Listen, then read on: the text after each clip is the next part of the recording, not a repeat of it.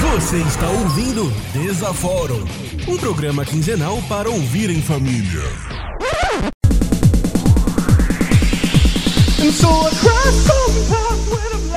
Olá, pessoas! Eu sou o Abner Almeida e está começando mais um episódio do podcast Desaforo!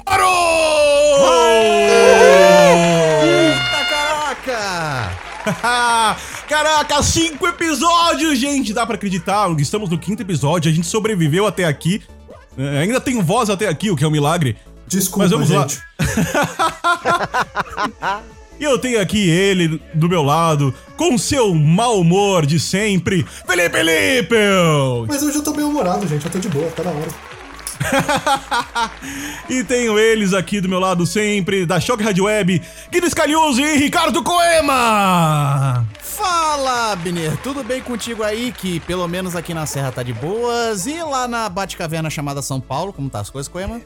Cara, eu tô adorando, tá calor, tá lindo. E pra não perder o costume,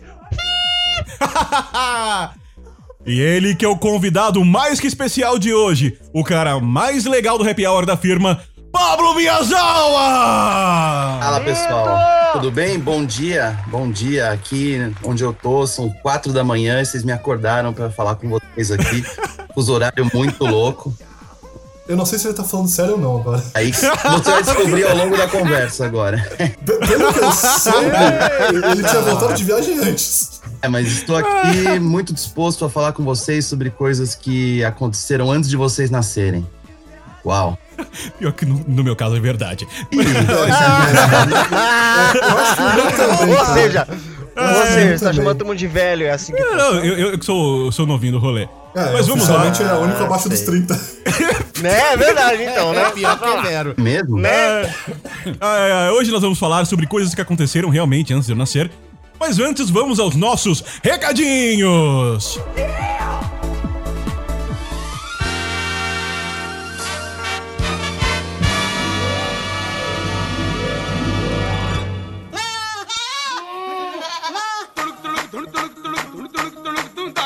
Pessoal, e se você quiser falar com a gente aqui no podcast Desaforo, você pode mandar um e-mail para contato@desaforum.com.br. E você também pode me encontrar no Twitter e no Instagram como arroba BraveSarAlmeida e o Lippelt no Twitter como arroba Olipelt com dois P's e um temudo no final.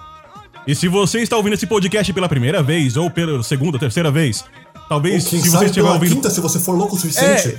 é, exatamente. Se você estiver ouvindo esse episódio quinta- pela quinta vez e você ainda não assinou a gente no seu agregador de podcast favorito, vai lá e assina a gente. A gente tá no Spotify, tá no iTunes, tá no iCast, tá no Cashbox, tá no Google Podcast.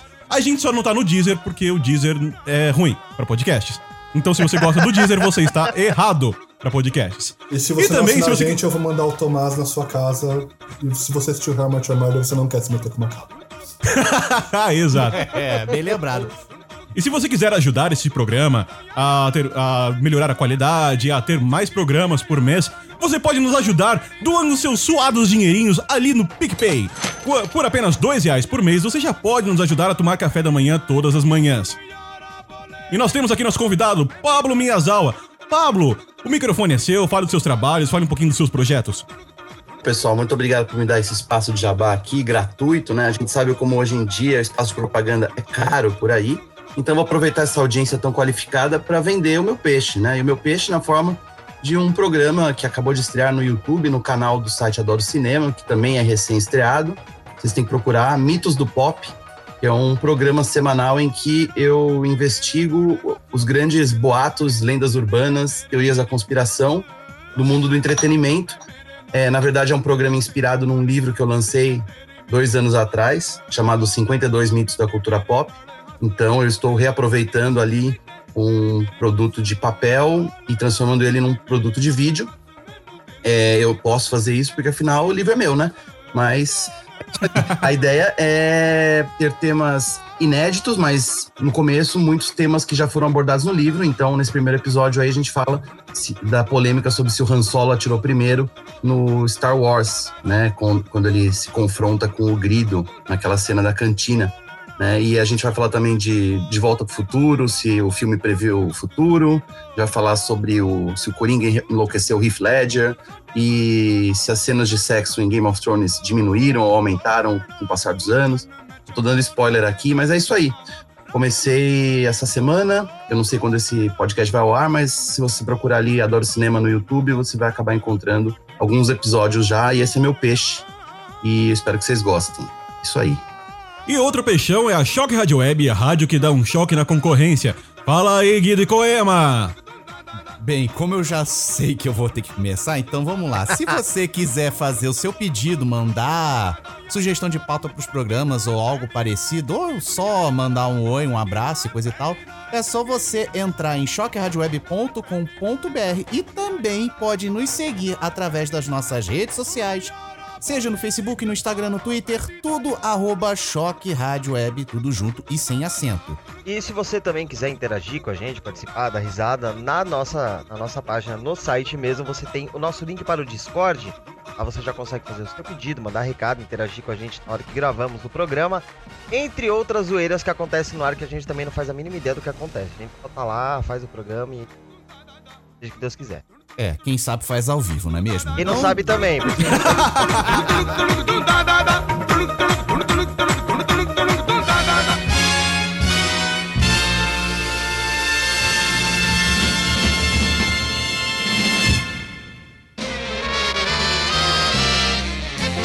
Pessoal, vamos então à perguntinha do programa de hoje. Qual era o melhor programa do Silvio Santos? Topa tudo por dinheiro, tentação ou em nome do amor? Fala pra gente, Guido. Bem, pode-se dizer que o Tentação seria a minha escolha. Mas sabe por quê? Porque um chute poderia te salvar de ser salvo. Ou melhor dizendo, um chute poderia te salvar de virar vergonha em rede nacional. E pra você, Pablo? Olha, cara, eu tenho que confessar que Silvio Santos não fez muito parte da minha infância, porque meu pai não deixava eu assistir o SBT em casa. Como assim? Meu Deus, É, como um assim? decreto lá proibindo é, o Silvio Santos nos domingos na televisão. Aliás, a gente nem ligava a televisão. Mas eu devo dizer que o Em Nome do Amor tinha uma proposta muito válida e interessante para os dias de hoje, né? Então eu votaria no Em Nome do Amor, porque tudo que você precisa é amor. Exatamente. Coema, fala pra gente. Ah, pô, eu já vou entrar na zoeira. Eu, pra variar, não, eu vou escolher Topa Tudo por dinheiro. É o, o único horário. Minha mãe deixava ver TV porque ela não era fã de Fantástico. Era a única vez que você via pessoas pagando mico, é, literalmente pagando mico. e, eu, E tinha foi uma das vezes que. E foi uma das vezes que eu pude fazer uma zoeira escolar quando eu era criança, porque minha professora participou da pegadinha e no dia seguinte ela foi a pessoa mais alta da escola. É, nossa, isso, isso é bom. Nossa, cara. Não, mas Essa pensa que, boa. cara, o Moisés, o famoso Moisés não consegue, foi no Topa Tudo por dinheiro. E você, Lippelt? Cara, eu vou de pé na casa própria porque tem nada mais legal do que aquela música em loop.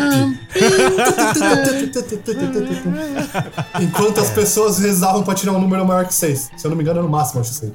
Pra mim, eu vou escolher Em Nome do Amor, que era o Tinder da época. As pessoas que procuravam um namorado, uma namorada, antes da internet mandavam uma carta para o programa Em Nome do Amor. E já no meu caso, no final do programa tinha aquele aquele quadro é namoro ou amizade, no meu caso sempre é amizade, mas tudo bem.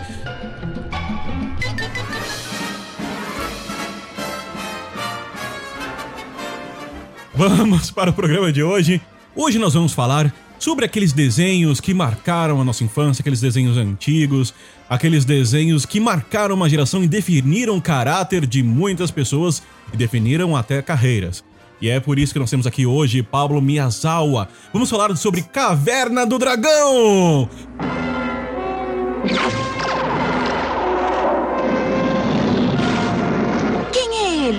Aquele é o Vingador, a força do mal. Eu sou o mestre dos magos, seu guia em Caverna do Dragão. Caverna do Dragão.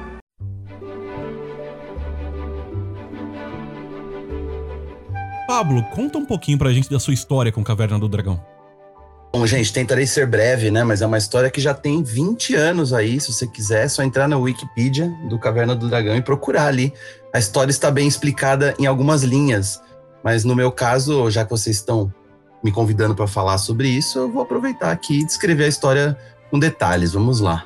É, espero que vocês tenham tempo. Tô brincando, você Vai fundo. é, eu tinha acabado de começar a trabalhar na revista Herói em 1998, né? Eu tinha, não vou falar a minha idade que eu tinha lá, mas eu tinha acabado de, eu estava na faculdade de jornalismo ainda, estava trabalhando na editora Conrad, né? Fazia um- uma revista de games chamada Nintendo World e também saudade. é, e colaborava com a Herói também, que era uma Oh. revista acho que já tinha uma super tradição e estava ali nos seus últimos suspiros, né?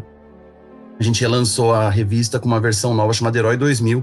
Então era uma revista com mais espaço para reportagens e tudo mais. E como eu era um moleque assim que nunca tinha feito muitas reportagens, eu achava que tudo poderia ser algum assunto para se escrever. E daí eu me lembro de ter recebido no meu Hotmail, não sei se vocês lembram o que é Hotmail, né, mas Hotmail A ainda. gente usa MSN, poxa. Sim, sim, só mudou de nome. Hotmail maravilhoso. Só Não é virou-. Então, no meu Hotmail eu recebi um spam muito mal escrito, né? Em que alguém escreveu uma teoria sobre o desenho Caverna do Dragão, que era uma. é, era muito mais do que parecia, que na verdade as crianças estavam presas no inferno e não conseguiam sair, porque elas sempre que elas tentavam sair, elas eram impedidas pela Unicórnio Uni, que na verdade era um enviado do demônio, que não só era o Vingador, como também o Mestre dos Magos e tudo mais. E eu falei, meu Deus, essa história é muito boa, né? Acho que todo mundo já ouviu, leu essa história de alguma maneira. É, eu, a que eu ouvi foi que eles estavam no purgatório, que eles Isso. tinham morrido num acidente na, na, isso, na purgatório. russa, lembra? É. Coisa. E aí foram pro purgatório e nunca conseguiam voltar porque estavam mortos. Isso. Acho que essa primeira versão, essa versão que eu li foi uma das primeiras versões, assim, que se espalharam por e-mail, né? Os spams eram feitos por e-mail, não tinha rede social na época. Eu li aquilo, achei engraçado, daí e tudo. ah, isso para dizer que esse conteúdo deveria estar num suposto último episódio que nunca foi produzido, né? E que a gente não soube desse final porque foi muito pesado para a época e a empresa é, que lançou o desenho desistiu de lançar esse desenho, esse episódio com esse conteúdo, porque ia pegar muito mal, ia ser muito chocante. Eu mostrei pro meu editor na época, que era um, um camarada chamado Marcelo Del Greco, que é um especi- Ah, Del Greco, conheço. isso, especialista em caverna do. em Cavaleiro do Zodíaco e tudo mais. Ele estava editando a revista nessa época, eu mostrei para ele esse spam. Achei engraçado, eu falei, olha só isso aqui, será que a gente não podia descobrir o que, que aconteceu de verdade no último episódio do desenho? Se isso tem alguma é, algo real, né? Porque a gente não tinha ainda essa malícia, né? De achar que as coisas que a gente lê por, por e-mail é, podem ou não ser verdade. Hoje a gente sabe que é tudo mentira, mas naquela época a gente ainda se questionava. Então ele falou: não, procura saber, vai atrás disso aí. E não tinha muitos recursos na época para ir atrás disso aí, né? Eu comecei a buscar, não tinha Wikipedia na época, não tinha nada, eu comecei a procurar na internet, eu descobri o nome do criador do desenho e os nomes dos roteiristas do desenho. Todos os nomes que eu podia descobrir associados à Caverna do Dragão, eu procurei lá, eu fiz um. Procurei no KD ou no Yahoo, sei lá, não existia Google na época também. E acabei chegando a três nomes, né, de três cidadãos ali norte-americanos que eu particularmente não conhecia. E eu falei, nossa, eu vou tentar encontrar esses caras e perguntar para eles, mandar um e-mail para eles, inocentemente, como jornalista, repórter, perguntando se essa história é verdadeira. E, um deles era o Gary Gigax, né, que era o criador de Caverna do Dragão, né? O não sei nem como pronuncia o nome dele, Gigax, talvez. É, Gary Gigas. Ele é o criador do sistema Dungeons and Dragons. Isso, Ele é criador de D&D, criador né? É, É, que- criador de D&D. que cedeu o- o- os direitos para fazer um desenho animado. E tinha o nome de mais dois roteiristas, um deles chamado Michael Reeves. E daí eu, inocentemente, consegui encontrar esses e-mails nas páginas pessoais desses caras e escrevi e-mails tranquilos, assim, bem inocentes, perguntando, me, me apresentando como repórter dessa revista brasileira e falando que eu recebi um e-mail assim, assim, e perguntando se existe algum, alguma verdade nessa história. Mandei o e-mail, realmente, eu tinha 20 anos de idade, 21, eu não sabia o que eu estava fazendo, eu simplesmente achava que era assim que se fazia. E torci para receber uma resposta. E os três caras para quem eu escrevi me responderam imediatamente, praticamente no dia seguinte, né? Daí a gente vê o que é uma sorte de principiante. Cara, não sorte, eu tô com inveja de você ter falado com o Gary Gigas. Eu tô Então, realmente é. com inveja. Não tinha É, noção. Isso na época na foi um furo. Cara, É, eu, eu não percebi também que isso era importante ou que era um furo. Eu simplesmente fiquei feliz que, olha só, o cara me respondeu. né? O, o, Gary me respondeu, o Michael me respondeu, o outro cara me respondeu, e todo mundo deu um, alguma contribuição, alguma aspa, né? Todo mundo respondeu minhas perguntas em forma de entrevista mesmo. Então eu tinha ali um material que eu podia escrever uma matéria. E escrevi a matéria. Só que tem um detalhe, o, o cara, o roteirista, ele falou assim: ah, na verdade, existe um último episódio. É que eu ele nunca foi feito, nunca foi produzido, mas na verdade ele tá aqui, nunca ninguém viu. E me enviou um arquivo em TXT. Nossa. Tan, tan, tan. O negócio chamava Hacking, né? Que é o nome do último episódio de Caverna do Dragão. Eu abri o documento e falei, caramba, ele me mandou o roteiro, que legal. Mas, de novo, eu não estava valorizando isso da, da maneira que eu devia. Eu simplesmente achava que era muito legal, que todo mundo, isso acontecia com todo jornalista, e é isso aí. Escrevi a matéria, a gente é, é, tipo assim, eu ganhei na Mega Sena, mas acontece com todo mundo. Eu, nem, eu não tinha me ligado mesmo. Enfim, o, eu publiquei a matéria na edição de setembro de 99 na revista Herói, e aí eu recebi, é, naquela época o feedback vinha na forma de cartinhas, né, na forma de alguns e-mails, a gente colocava o nosso e-mail na, no pé da página. Eu recebi um e-mail de um camarada chamado Marcelo. Marcelo Cássaro? Não, não, não, não era o, não era o Cássaro, não. Não, não, era, o, é, não era o Caçaro, era um, um cara chamado Marcelo. É Caçaro? Que era, é Caçaro. É, ah, não saber. O Marcelo era dono do maior e único site de fã de Caverna do Dragão do Brasil. E ele falou: escuta. É, Uau. muito legal sua matéria, pô, que surpresa tal, você conseguiu falar com os caras, mas que negócio é esse aí de roteiro, né? Porque eu descrevi na matéria que existia um roteiro e eu descrevi a história do roteiro. Eu peguei e falei, sim, ele me mandou um roteiro aqui, ó, eu mostrei para ele, ele falou, cara, isso aí é inédito, isso aí ninguém nunca viu, isso nunca foi publicado, o cara nunca tinha divulgado isso em lugar nenhum. E eu tava falando com um especialista em Caverna do Dragão. Daí, é, ele começou, depois que a matéria saiu, que eu comecei a entender que tudo aquele material que eu tinha era muito inédito, era muito raro para os fãs, né? Existia uma comunidade ali muito ativa que acho que rezava, torcia para ver é, esse roteiro desse suposto é, elusivo último episódio que ninguém sabia que existia. Ninguém sabia que tinha sido realmente escrito um roteiro. Né? E daí eu mandei para esse Marcelo e ele pegou e ajudou isso a espalhar para o mundo. Né? Depois disso, isso caiu em sites gringos, isso se transformou num, num, em quadrinhos, né? As pessoas começaram a criar histórias, desenhar as histórias do hacking, e hoje determinou-se que o final do Caverna do Dragão é o hacking e não aquele boato, né? E tu, porque o Michael Reeves, muito num dia, sei lá, o que ele estava fazendo naquele dia, se ele estava entediado, ele resolveu mandar o roteiro para um repórter que ele não conhecia. Porque se não fosse por isso, provavelmente esse roteiro ia continuar na gaveta dele. Né? Só, só pra gente ter certeza que eu tô na mesma página, o final então é aquele que o, o Vingador é filho do Mestre dos Magos. Exatamente. Esse é o. Porra, cara, isso, isso me deixou muito feliz, isso é, fez meu dia. Não, simplesmente não é todo dia que a gente vê um vilão praticamente se redimir dos atos, né? Que praticamente, para quem não leu o Bendito do Hacking, procura na internet que você consegue encontrar, que o final seria o Mestre dos Magos ter chamado a galera toda só pra, digamos assim, tentar fazer o filho do. Aliás, o filho dele, que é o Vingador, voltar ao, ao lado do bem. Mas, tipo, cara, essa história foi muito foda. E essa história foi foda. Eu lembro que eu li, eu falei, porra, é um final digno, mas eu não levei a sério que era baseado no, no roteiro, porque eu nunca tive acesso ao roteiro. Eu tenho, cara, se eu procurar aqui nos meus arquivos, eu, eu ainda tenho o e-mail que eu troquei com o Michael, eu ainda tenho o anexo que ele me mandou, mas era um e-mail que eu usava em 1999, vocês podem imaginar, né? Eu, na verdade, assim, hoje, até hoje eu busco essa troca de e-mails que eu tive com esses três caras, que na verdade é, eu na época eu não valorizei tanto quanto hoje. Depois o, Gary Gigas morreu, o Michael Reeves continua é. fazendo roteiros de desenhos, de um monte de coisas clássicas. Eu nunca mais troquei nenhuma mensagem com eles, mas isso marcou minha carreira de uma maneira que eu não podia imaginar, porque eu sempre fiquei sendo rodeado e lembrado por Caverna do Dragão, né? Como eu te falei, o negócio foi parar no Wikipedia, o negócio se espalhou e sempre que tem reportagens sobre isso, eles acabam me chamando para falar. E eu acabei escrevendo esse livro que eu citei no Jabá, é, justamente por conta dessa matéria de, de Caverna do Dragão. Né, que o, o cara que me convidou para escrever o livro para a Companhia das Letras falou: você não fez uma matéria sobre Caverna do Dragão? A gente não pode fazer outras matérias, outras um livro só com reportagens parecidas com isso, tipo desmistificando esses boatos, né? Eu falei: ah, posso tentar. Então, assim, eu devo muito à Caverna do Dragão, devo muito ao, ao Hacking, ao Michael Reeves, por ter, ter sido tão generoso assim em distribuir, entregar isso na minha mão. E hoje eu nem gostava tanto de Caverna do Dragão assim, tá? Eu acho um desenho ruim, né? Vamos falar. Revelações aqui.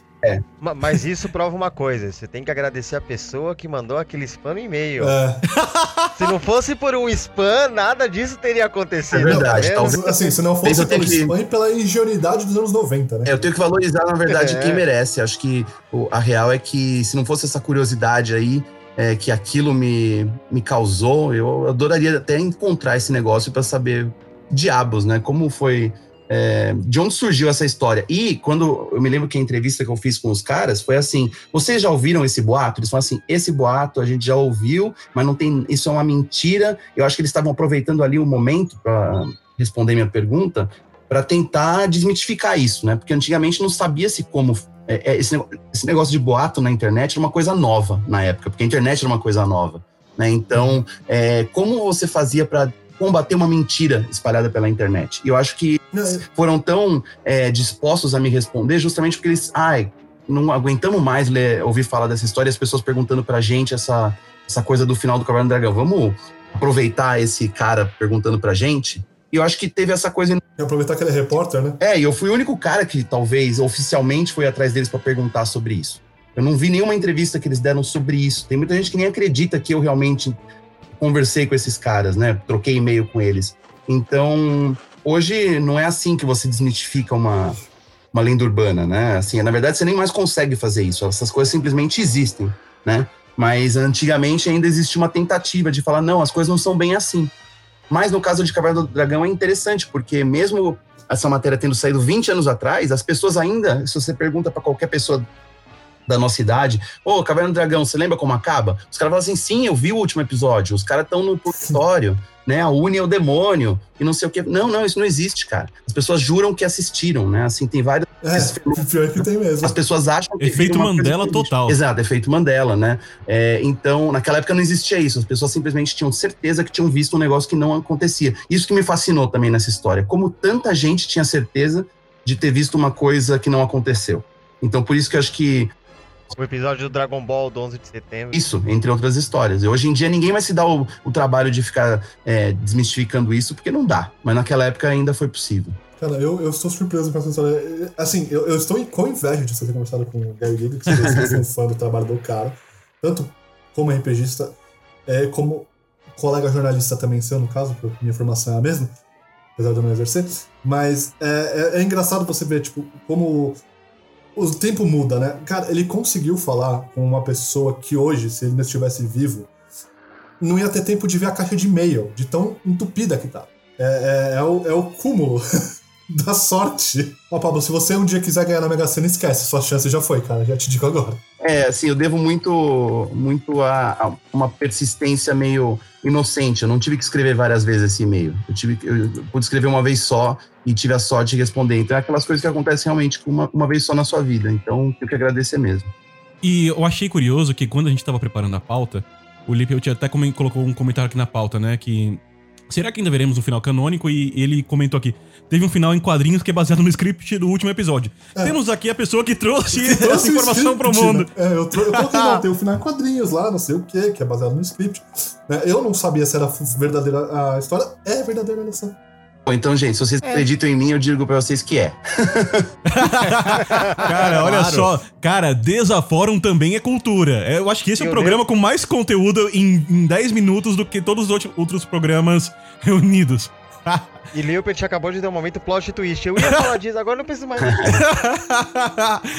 Pessoal, aliás, falando em conteúdo, eu quero mandar um abraço pra ele, Bruno Bush, que mandou pra gente aqui a abertura francesa de Caverna do Dragão. Vocês já chegaram a, a a assistir essa abertura, gente? Sim, cara, é, é- é assim, eu assisti, assim, eu quero meus, sei lá, dois minutos e meio de volta. de- é, é, pra isso a gente poderia falar, tipo, porra, Almeida, mas cacete, pra quem não sabe, tem, tem no YouTube, procura que. Não, vai- o link vai estar na descrição do post, cara. Porque, assim, é, é um negócio... Assim, crianças dos anos 90, vocês que assistiram Digimon na Globo com a Angélica, é a mesma coisa, É. Referência. só É, que puxou a referência pior. agora. Puxou É a a referência coisa, agora, pior, meu Deus. Porque é anos 80 e.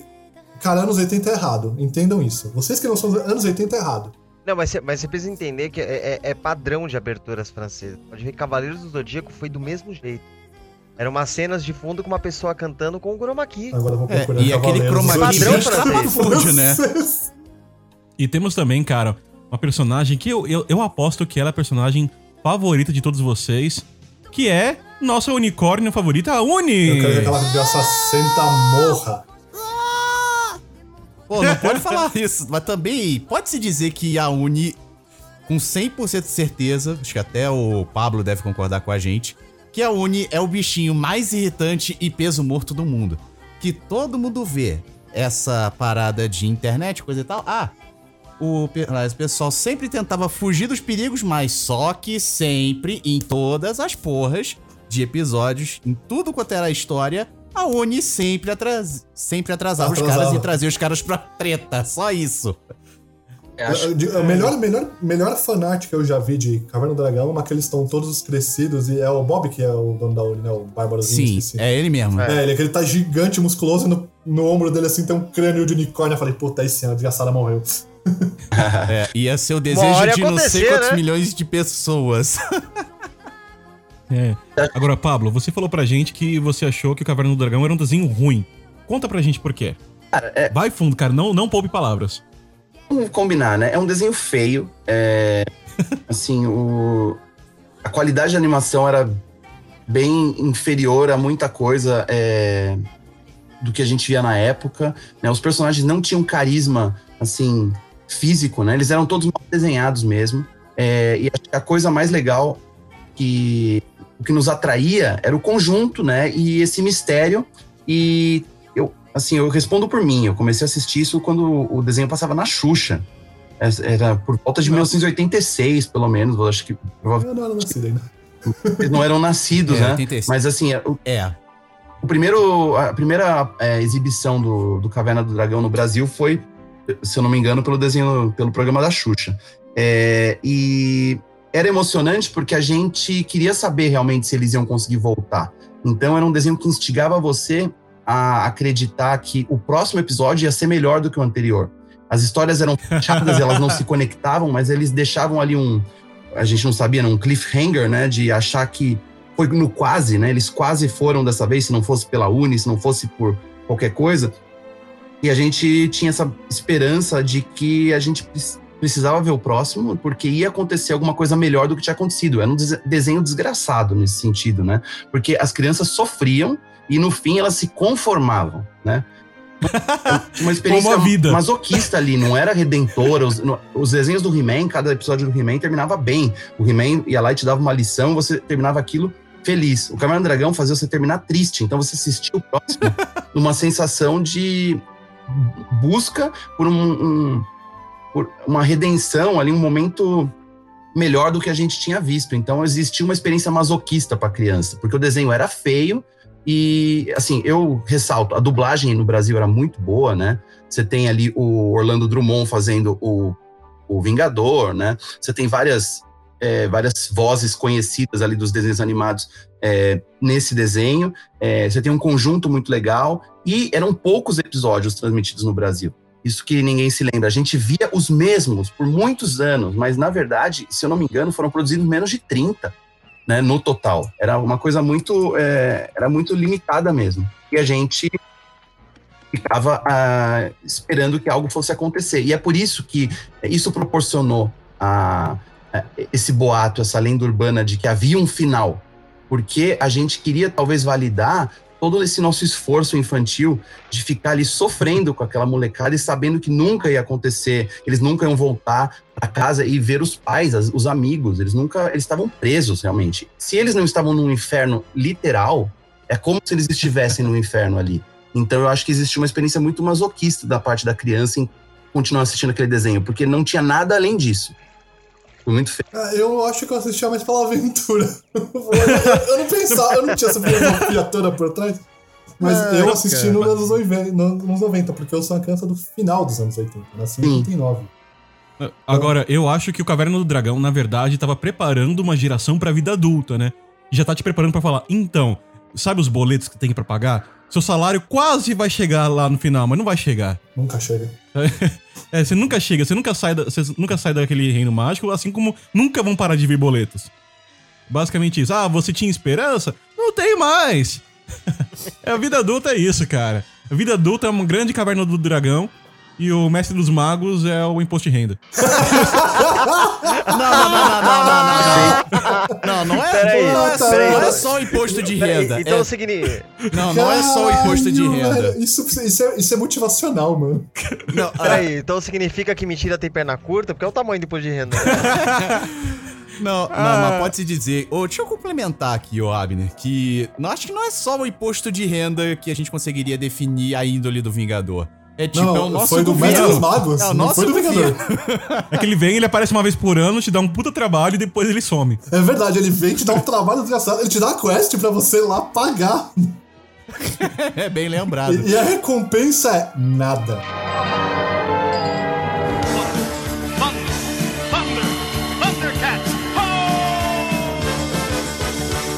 Além de Caverna do Dragão, nós tínhamos esse desenho onde os personagens tomavam banho de gato, ou simplesmente banho. Thundercats!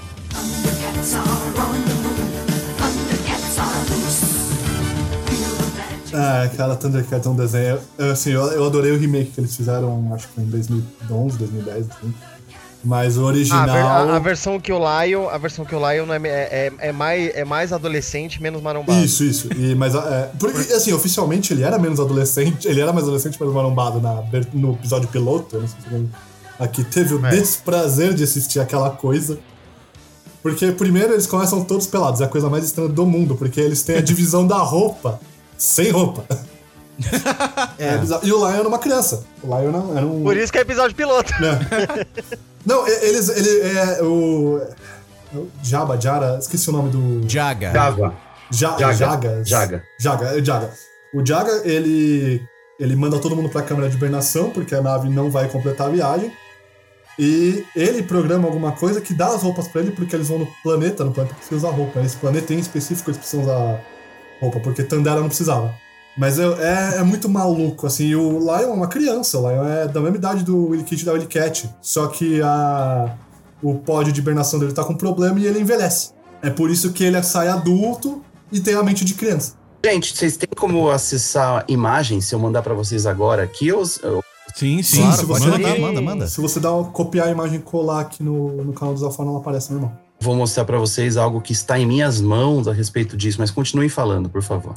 Não, não, não, vamos, vamos ver, vamos ver, vamos ver a reação junto Peraí, vamos lá. No- Gente, coloquei pra você Nossa. o álbum de figurinhas. Nossa, isso é um álbum? Tá nas minhas Nossa mãos aqui. senhora! Isso é um álbum? Quase completo. Caraca, Pablo, meu. Eu colecionei. Nossa! A única coisa é que ele tá sem capa, mas ele tá quase completo. Eu não completei. Eu, o único álbum que eu comprei na minha vida foi de Pokémon, cara. Eu perdi. Olha que massa. Que da hora, né? Cara. O único álbum que eu completei na minha vida foi do Star Wars Episódio 2, ah, O Ataque dos Clones. Meus pésames. Caraca. É, exatamente. Thundercat era um negócio muito. Era muito instigante pra molecada da minha época, assim. Não, porque, assim, lança, foram lançados muitos brinquedos, né? A Glaslit, que nada. Lançou ali a espada, lançou o, a garra, e a espada não crescia, né? Mas era um kit. Tinha um kit Lion muito legal, assim, de espada, garra e sei lá mais o quê. E essa coisa do olho de Tandera, da espada. A espada. Você Eu queria a Toca dos Gatos. Toca dos Gatos era incrível também, era incrível. Eram brinquedos bem legais, né? É, nesse. Não, a mitologia do Thundercat Seremos é de nós e a. Glaslit, É. né? nessa época, realmente, a gente podia... é, era muito bem alinhado essa história de ter um desenho animado e ter o brinquedo bacana lançado ao mesmo tempo, que começava com uma pequena coleção de cinco bonequinhos e depois eles iam lá e mostravam umas coisas incríveis que você com certeza não ia poder ter, tipo é, o Castelo de Grayskull, né, o Toca dos Gatos, aquela coisa que você... É o presente para pedir no Natal.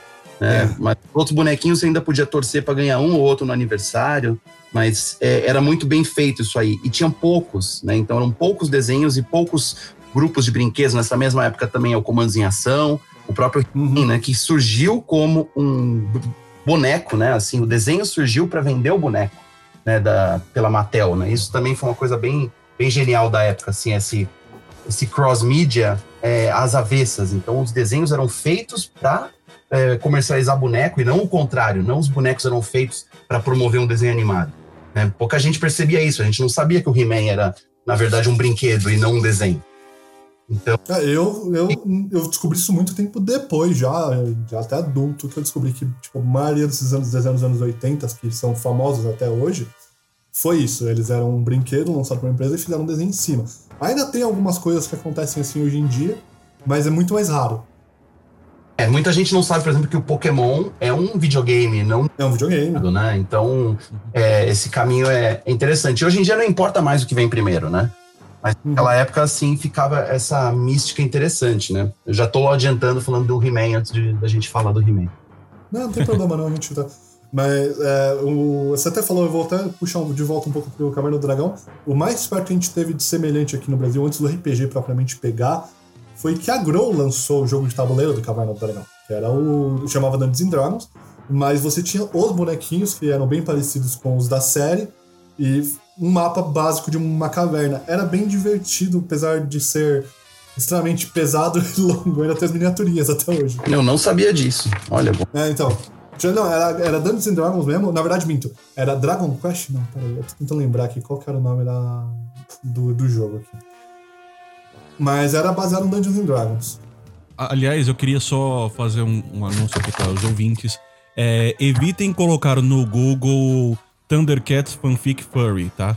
Ah, Obrigado. Ô, meu Deus! pai. Ô, meu Deus do céu! Caraca, Abner, isso aí foi mais inútil que o Snarf, meu Deus. É, cara, puta merda. Assim, chamava Dragon Quest. Meu erro era o, o Dungeons and Dragons caixa básica, assim.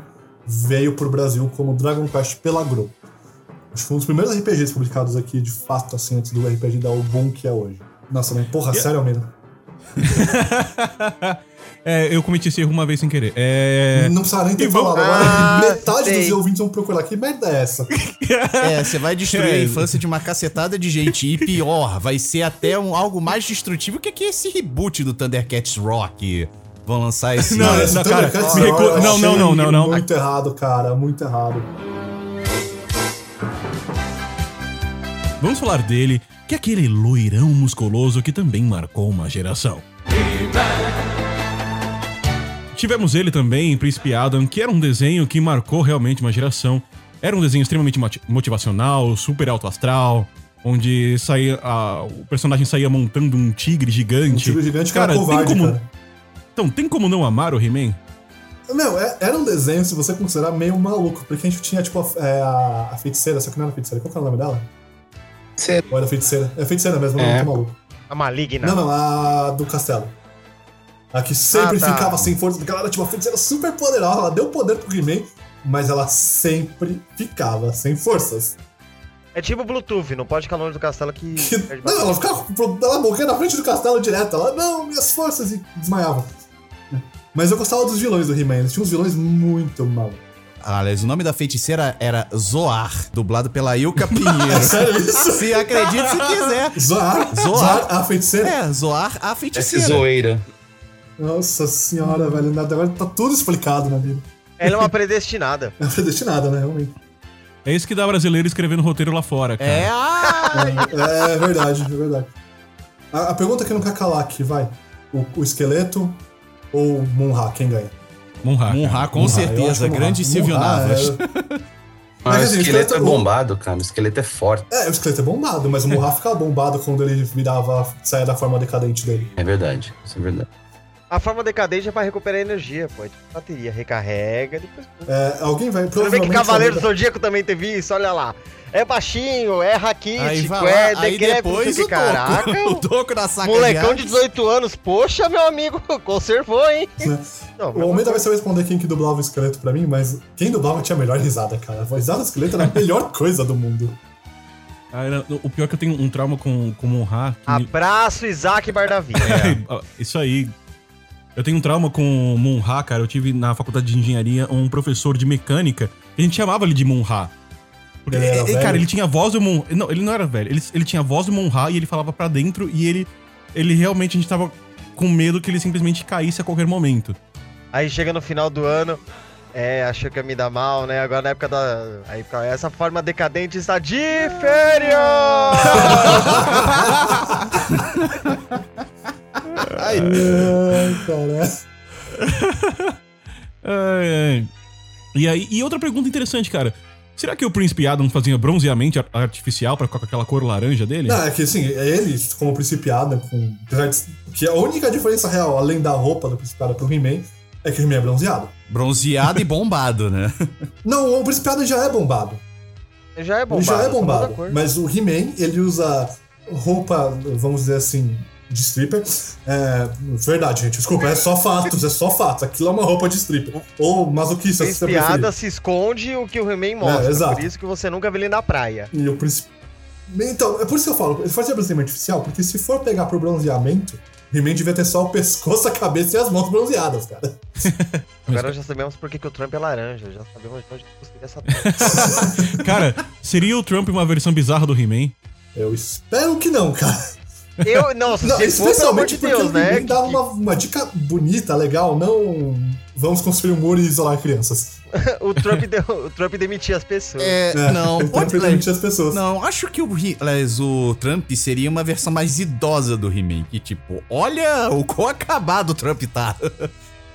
Porra, pode ser, né? É, é aquela, o Príncipe Adam teve tanta decepção, ele dominou o castelo de Grace com a força, matou a feiticeira e hoje não permite mais ninguém entrar.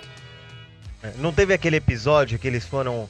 Eles atravessaram. Bom, eu não sei, não sei se todo mundo viu a série toda, mas tem spoiler, né?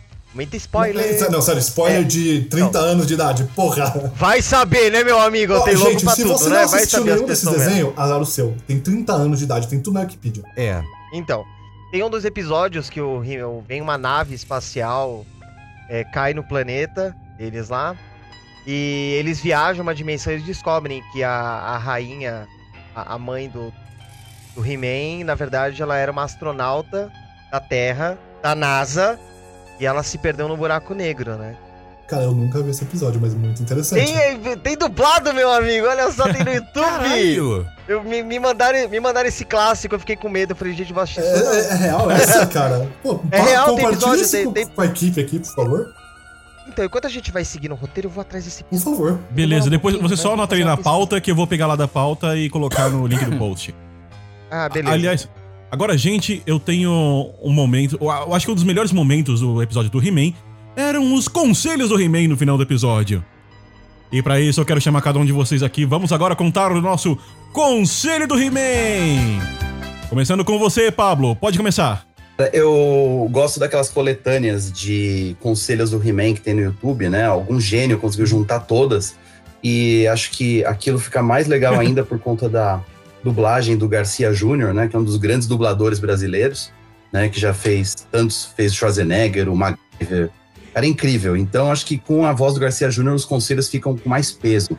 Eu gosto daquele que o He-Man é, aconselha ah, você a sempre fazer a coisa certa, não tentar é, encontrar maneiras mais fáceis de, de conseguir para conseguir se dar bem, né? Ah, É basicamente uma lição de vida para você manter a honestidade como sendo sua principal, é, digamos, seu seu norte, né?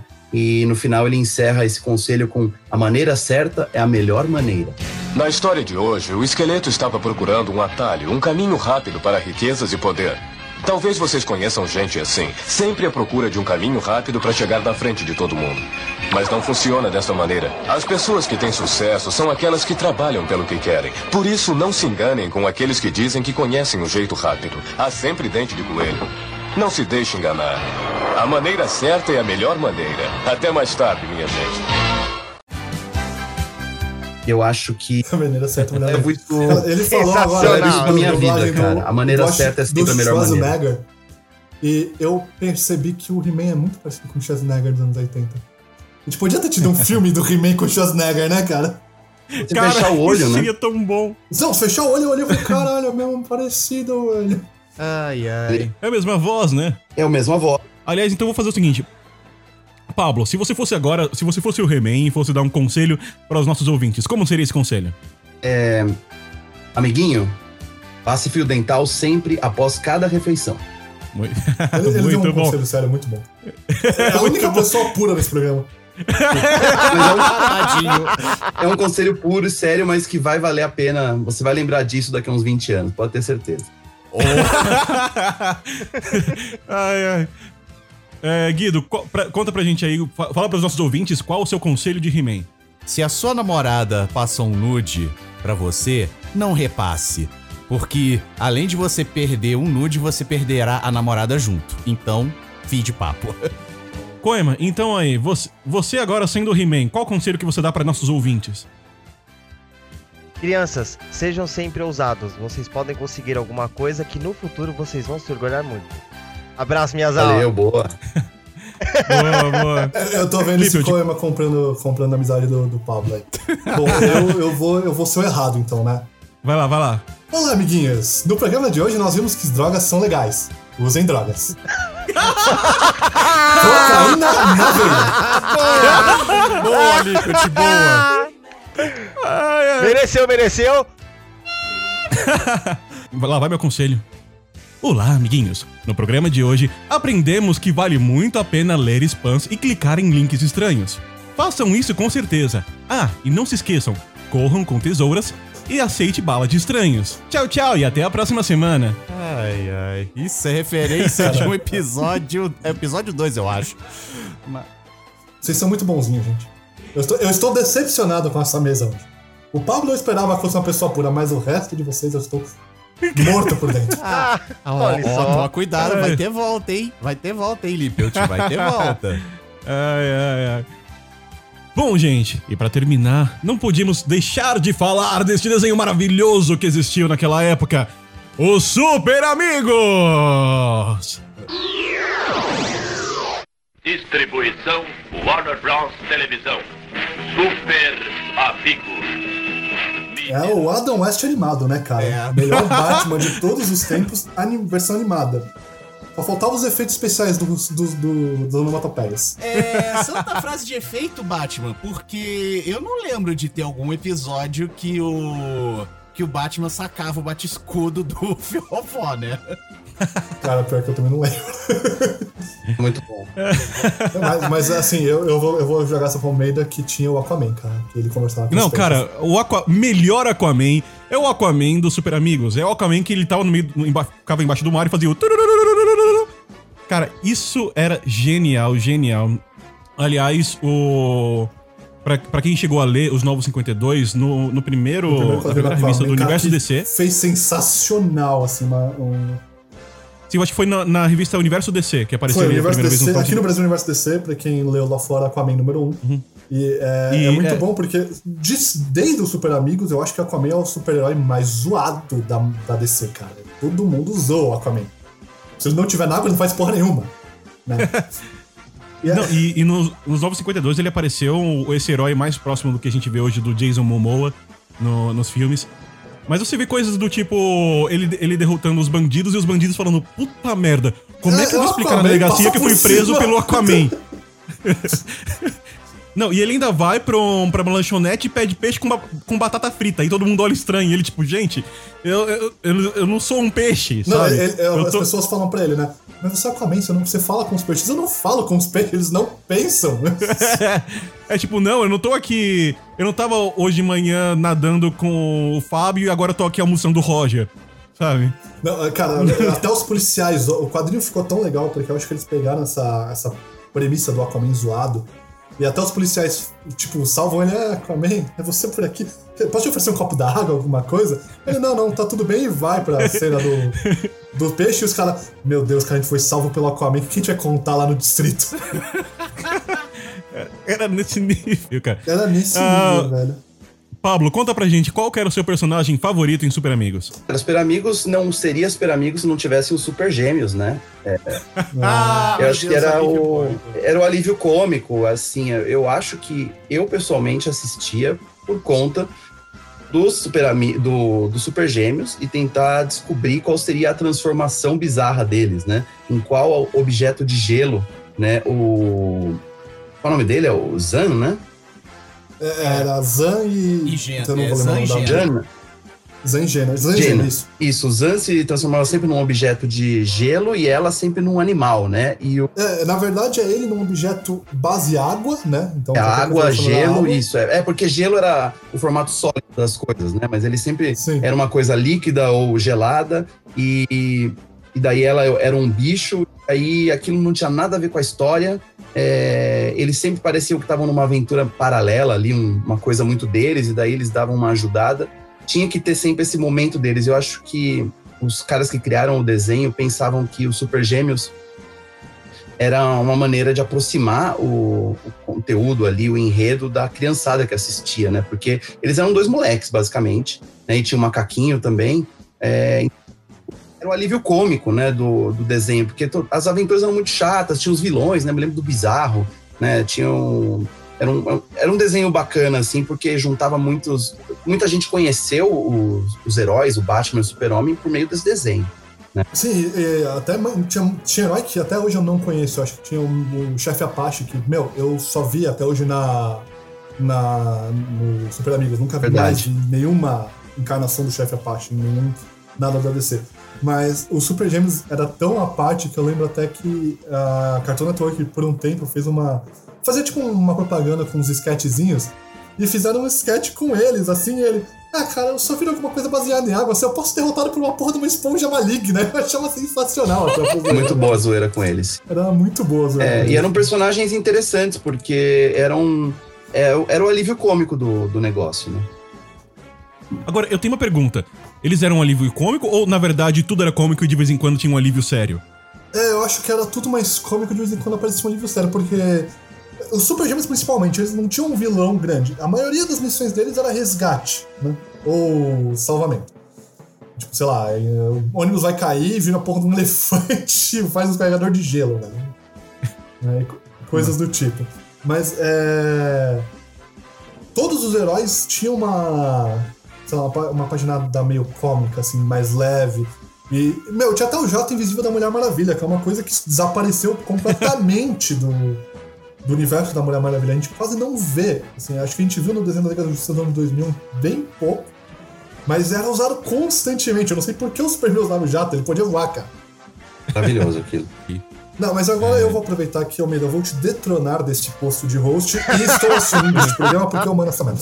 É, então, separando duas duplinhas, Guido e Coema, Almeida e Pablo, vocês são super gêmeos e a situação é. Eu vou Ai, pensar, deixa eu pensar. Primeiro, Guido e Coema, que eu quero a- alastrar um pouco. É. Prostíbulo pegando fogo, cara, vai.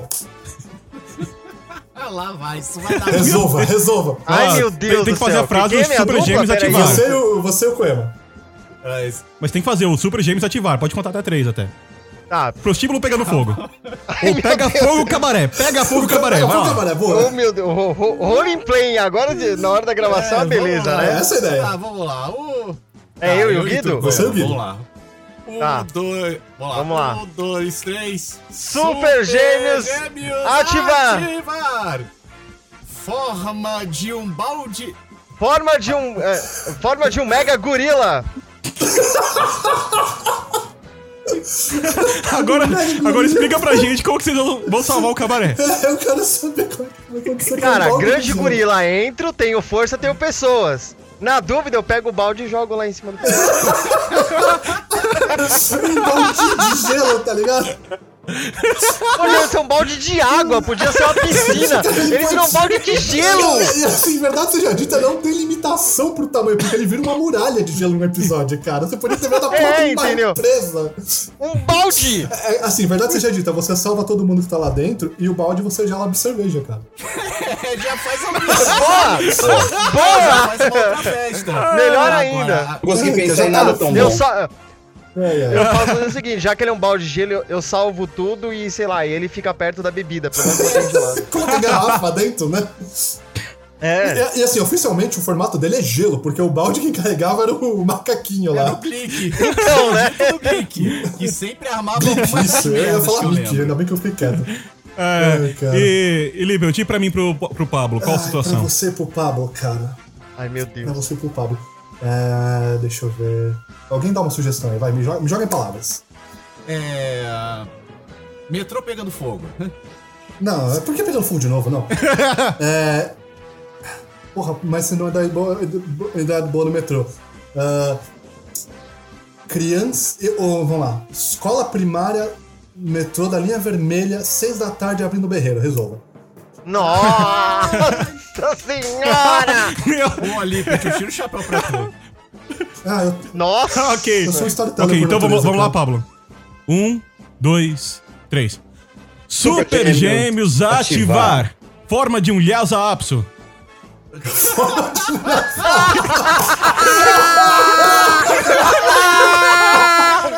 virou- Ai, meu Deus! Como... Ah, por favor, eu quero ver como é que o, o Paulo Vai lá, vai entrar Pablo. nisso. Não dá, cara. Eu quero ver o que que o... Quero ver o que que o Pablo vai virar depois dessa. Piscina de bolinha. Não, mas eu tenho que, eu tenho que me transformar em alguma coisa ali, é, relacionada Líquida. água, né? Líquida. É. É. Tá merda, isso é um inferno. Aliás, a ápice, como assim, cara? Cachorro fofinho, cara. Ele virou floquinho do Ele Cebolinha. falar aqui de cebolinha, né? Forma de uma. Ah, não, aí você me ferrou. A gente tem que entrar no metrô, a gente tem que conseguir. A Vocês têm que A gente tem que fazer as crianças pararem de chorar. de chorar. gente tem que conseguir. Antes que alguém resolva matá-las. Nossa. Ou você pode matar. Não, você né? pode afogar Afoga todo mundo. criança de uma vez. Eu não, não, não, Afoga a criança e me destrói. não, não estou. Não, não vou limar, é, limitar efeitos, por favor, resolva. Forma de uma garrafinha d'água, porque alguém lá dentro vai estar passando mal, cara. Sempre tem alguém. então se eu não consigo salvar o momento, eu salvo pelo menos aquela velhinha ali que tá passando mal no meio da galera. Bom, eu. eu, Tá eu vendo? Isso é o espírito de um herói, tá esse, é- vendo? Isso é é o espírito de herói. espírito de Salva Mas herói. eu vou consultar aqui com o Guido e com o Koema, porque eles não estão participando dessa. Numa escala de 1 a 90, qual a chance do Almeida ser destruído por criancinhas? É. Pode até 10, né? Ah, pode passar, eu não tenho problema com limites. Já, já mostrei nesse programa que limites não é uma palavra que está inclusa no meu vocabulário Olha, literário. Olha, co- como estamos no. pri- Primeiro que assim, já, já, ia, já ia começar a ter problema que, um, estamos no metrô lotado. Dois, uma criança infernal tá ali. Cara, tem um Não é uma, são várias. dentro. Olha o tamanho do lança-ápice dentro do metrô, meu amigo! Vamos parar pra pensar nisso? Eu acho que de, sei lá, mais de 8 mil, cara. É, ele pode ser um mega aliás e matar todo mundo com alergia a pelo. assim. Mas, ou então, sei lá, já que o Liza Apso é um cachorro gigantesco, dá pra você servir de cavalinho de tudo Não. quanto é tipo de criança. Não, é, não, Não, não, não, o- o- aliás, a- é um a estratégia- pequeno, bem pequeno. Então, a estratégia do, do meu Lhasa- do- da minha forma de Lhasa Apso é eu latir pelos dois lados e deixar todo mundo confuso. E aí, enquanto as crianças estão tentando descobrir que lado que é a cabeça, o, a velha taca a garrafa d'água, que, é o, que é o Pablo Miyazawa, na criança que não tava prestando atenção. Aí nocauteia a criança. Isso. Resolveu o é, problema. tipo, isso é infantil, é isso mesmo. Não, Tá bom, eu não, eu não vou limitar, nada aqui, né, por favor. Deixa eu abrir um parênteses aqui sobre os Super Amigos. É, é, parece que alguns personagens foram criados pela Hanna-Barbera especialmente pro desenho. E o- um deles é o Chefe Apache, que você citou. Não, o chefe Apache não era DC, então, né? Não, ele é um personagem da Hanna-Barbera mesmo, pro, Ah. só no desenho. E o Vulcão Negro também. E os Super Gêmeos também. É, o Justo nos Super Gêmeos eu sabia, mas o Mestre Apache, o É, Vulcão Negro, o Samurai é, também. Quem é? E tem um outro que chama Super Cão, que aparece no, no começo. Então tem. Não é o Crypto, não, né? Não, não, o Crypto é o, o Crypto existe, né? Não, o Crypto existe. Se for o Crypto. É que eu não sei, eu real, faz muito tempo que eu não vejo um pelado Super Amigos, cara.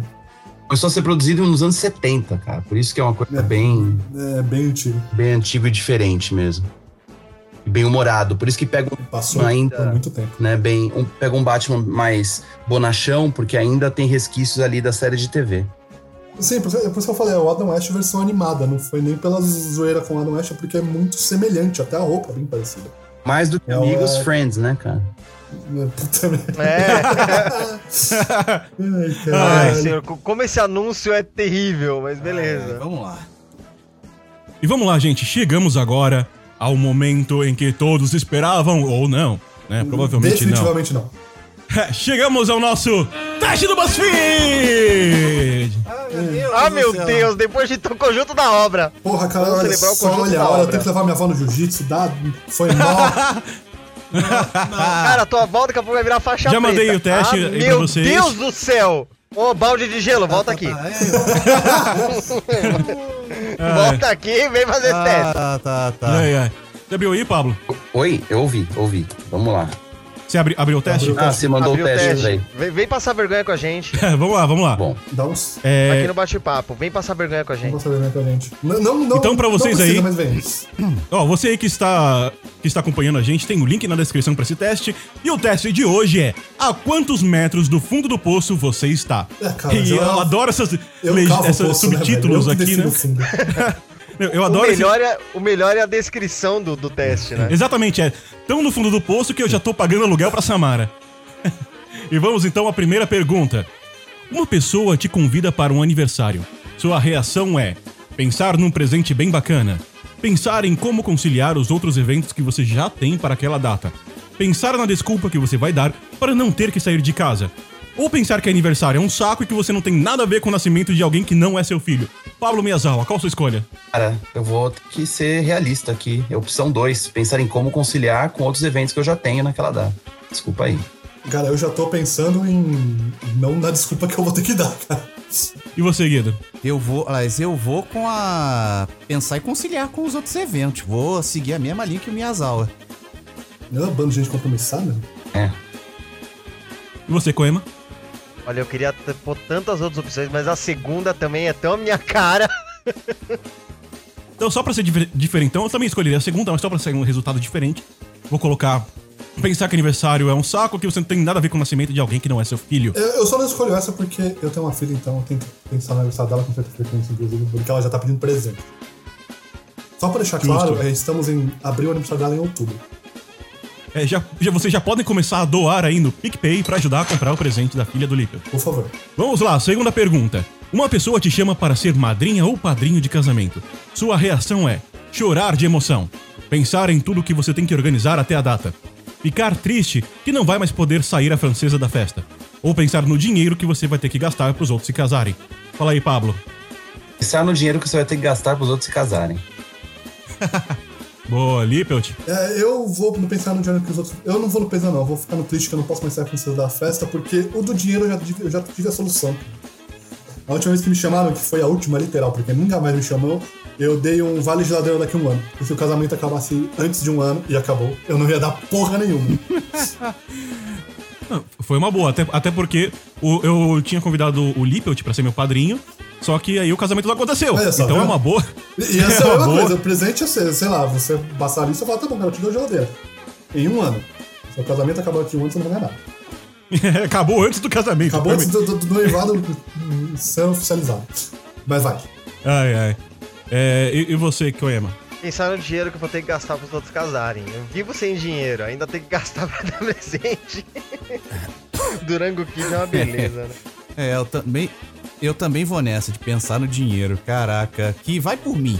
Não é só você ter que comprar o presente, não sei o quê, se planejar tudo. Você também tem que gastar dinheiro com aluguel de terno, aluguel do salão, blá blá blá, não sei o quê. Tipo, puta que pariu, eu vou ter que gastar essa Não, não, porra. não, não. Ah, você, como padrinho, vai gastar o dinheiro do presente e do terno no máximo. O salão que os noivos se virem, velho. Quer dar uma festa?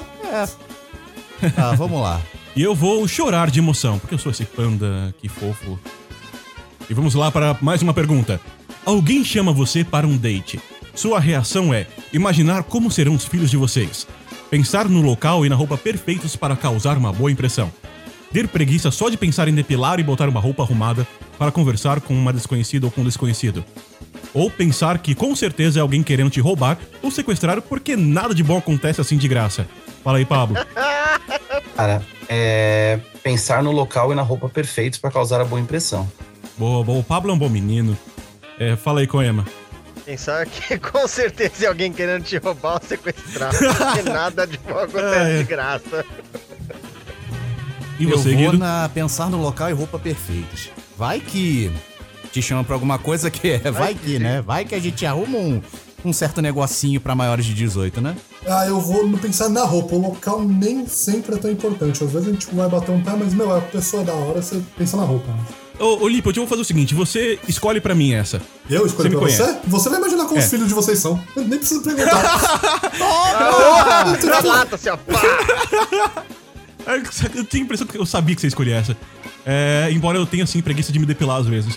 Enfim, é, numa entrevista de emprego, sua reação é acreditar que aquele é o melhor lugar para se trabalhar, pensar em quanto você pode chutar sua pretensão de salário, só pedir mentalmente para aquela enrolação acabar logo para você poder voltar para agir normalmente, ou fingir que se importa, sendo que você só quer pagar seus boletos mesmo. Vai, Pablo. Ah, meu, só pedir mentalmente pra enrolação acabar. Por favor. Odeio. É, é. E você, Lippelt? Finge que se importa, cara. Ah, qual o seu melhor defeito? É, eu sou perfeccionista. É clássico! Entrevista one-on-one, cara. Ai, ai. É, e você, Guido? Ah, eu vou fingir que me importa. Eu só quero ter grana pra pagar os boletos. Exato. É, e você, Coema? Cara, tô me sentindo tão assim porque essa semana inteira eu só tô fazendo entrevista de emprego. Nada contra, é só, é só pedir mentalmente pra aquela enrolação acabar logo pra voltar a agir normalmente. É. Eu vou então, eu acho que eu vou acreditar que aquele é o melhor lugar do mundo pra se trabalhar. É porque você acredita de fato, cara. Não precisa. Eu tanta dor de você, homem. É, estamos quase acabando o teste. Vamos Uma, lá. uma certa empresa No que eu digo. é, um certo banco de investimento, enfim. É, no, no almoço de família, sua reação é conversar com todo mundo e matar a saudade bebendo e comendo até tarde, chegar tarde e ir embora cedo, não ir, arrumar briga com o primeiro que se meter na sua vida, porque parente não necessariamente é família. Vai lá, Pablo. É. Bom, eu sou um cara sociável, cara. Conversar com todo mundo, beber, comer, matar saudade. Boa, Guido. Pô, eu vou com. Chegar tarde e ir embora cedo. É, Coema? Ó, dúvida cruel. Bom, vamos lá. Vamos com a situação, né? Almoço de família? Ah, chega tarde e ir embora cedo, eu só quero ir comer. É, Lippelt? Cara, todos. Mas o, o, o meu padrão é não ir. Se eu não tenho opção, chegar tarde e ir embora cedo. Às vezes, chegar tarde e ficar até tarde, porque o papo tá legal, tem os primos. Mas normalmente, e arrumar briga sempre. É Sempre. Sempre tem um tio que vem querer opinar onde não vai. Mas então, e arrumar briga tia? ou não vai? Cara, E a eu tia? vou, eu vou de não ir. namoradinha, Eu vou de não ir. Eu vou de não ir porque a minha reação primária é não tô afim. Não sou obrigado. a minha mãe reclama quando eu falo com ela, velho. Nossa. Olha, eu, eu, eu acho que eu vou colocar não ir, porque tirando aqui meu pai, minha mãe, meu irmão e no máximo minha avó, eu, os meus outros parentes me veem uma vez a cada dois anos, então eu vou colocar em não ir. A minha é não ir também. Não, detalhe que a gente mora, tipo, a dois quilômetros, eu vejo o Lippelt mais vezes que eu vejo meus parentes. Pretty much. é- Pretty much. E vamos lá. E a última pergunta, ao falar de política num bar, nossa, sua reação é defender sua opinião e ouvir o outro com calma e educação. Aham, Pagar claro. a sua Todo parte mundo faz isso. enquanto o pessoal... De... Calma, calma, vamos lá. Pagar a sua parte enquanto o pessoal discute, antes que queiram dividir a conta por igual. Falar sua opinião e mandar, e mandar a merda a todo mundo que discorda. Beber enquanto lembra de quando você ainda acreditava no mundo. Vai lá, Lippelt. É, cara, bebendo enquanto, enquanto eu ainda acreditava no mundo. Mas oficialmente eu não bebo mais. Então, é. Pagar a sua parte enquanto o pessoal discute. Pablo? Ah, eu vou dar a primeira opção. Eu escuto e respeito as opiniões alheias. Fazer o quê, né? Meu, meu Deus, é um bom menino, É. Pablo Minhazawa. Nossa, quando eu crescer, quero ser que nem você, Pablo. Chega lá. É pena que eu só cresci pros lados agora. É. Vamos lá, Coema. Cara, eu tô, na, eu tô na dúvida cruel entre a primeira e a segunda. Mas eu vou fazer o seguinte, como, né, baseado nas situações que a gente passa na HDS, eu vou de primeira. Mas se o pessoal me chamar pra beber, eu vou na segunda. é lógico, pagar e ir embora. É, eu vou seguir Guido? a do Coema, pô, que vai por mim. Política é um dos assuntos mais, digamos assim, inadequados a se falar numa mesa de boteco. Então eu vou com pagar a minha parte. Nessa aí eu vou. Eu vou também pagar. Oh, bate no microfone. Nessa aí eu vou também pagar minha parte, vou embora, vou pra casa dormir, vou pra casa jogar Xbox. É bem melhor. Muito melhor. Beleza. E aí eu tirei alguns centímetros. Alguém mais tirou alguns centímetros? Eu tirei um quilômetro, cara. Um quilômetro. E você, Pablo? 100 metros. Quanto? 100 metros. 100 metros? É. Beleza. Guido e Coema? Eu fui tão clichê, gente, que vergonha. Tirei sete palmas. mas, eu, mas eu e Miyazawa fomos em 100 metros livres. Então, beleza. Faz o seguinte. Por Vou ler de, aqui de, alguns centímetros.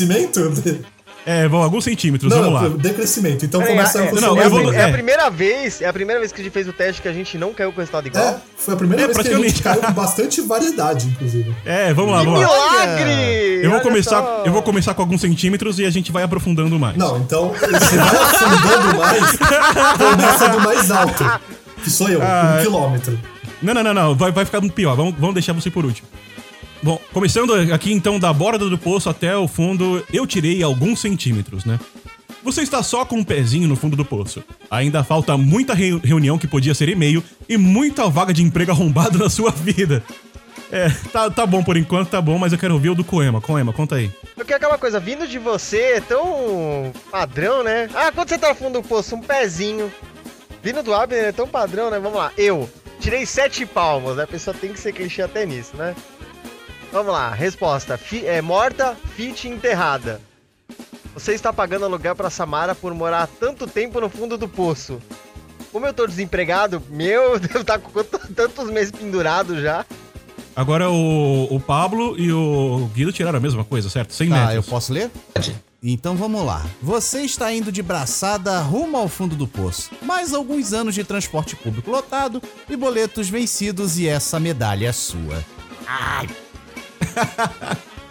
E agora vamos chegar ao campeão deste programa, Felipe Lipe. Eu disse que eu defini o fundo do poço, vocês não acreditaram. Eu tirei um quilômetro, você já está chegando no pré-sal do fundo do poço, de tanto papel de trouxa que você já fez. É, ah, é basicamente o, o fundo do poço define onde é que o tá. Quanto mais É perto bem isso, tá é dele, bem tá- isso. Qual, qual- qual é o fundo do poço? Pergunta pro Lippert, ele sabe. É. Ele tá cavando nesse momento. Ah, mas nada que uma forma de pterodáctilo não te tire daí.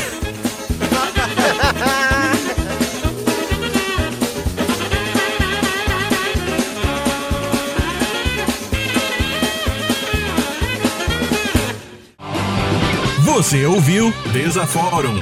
Ouça mais em desaforum.com.br.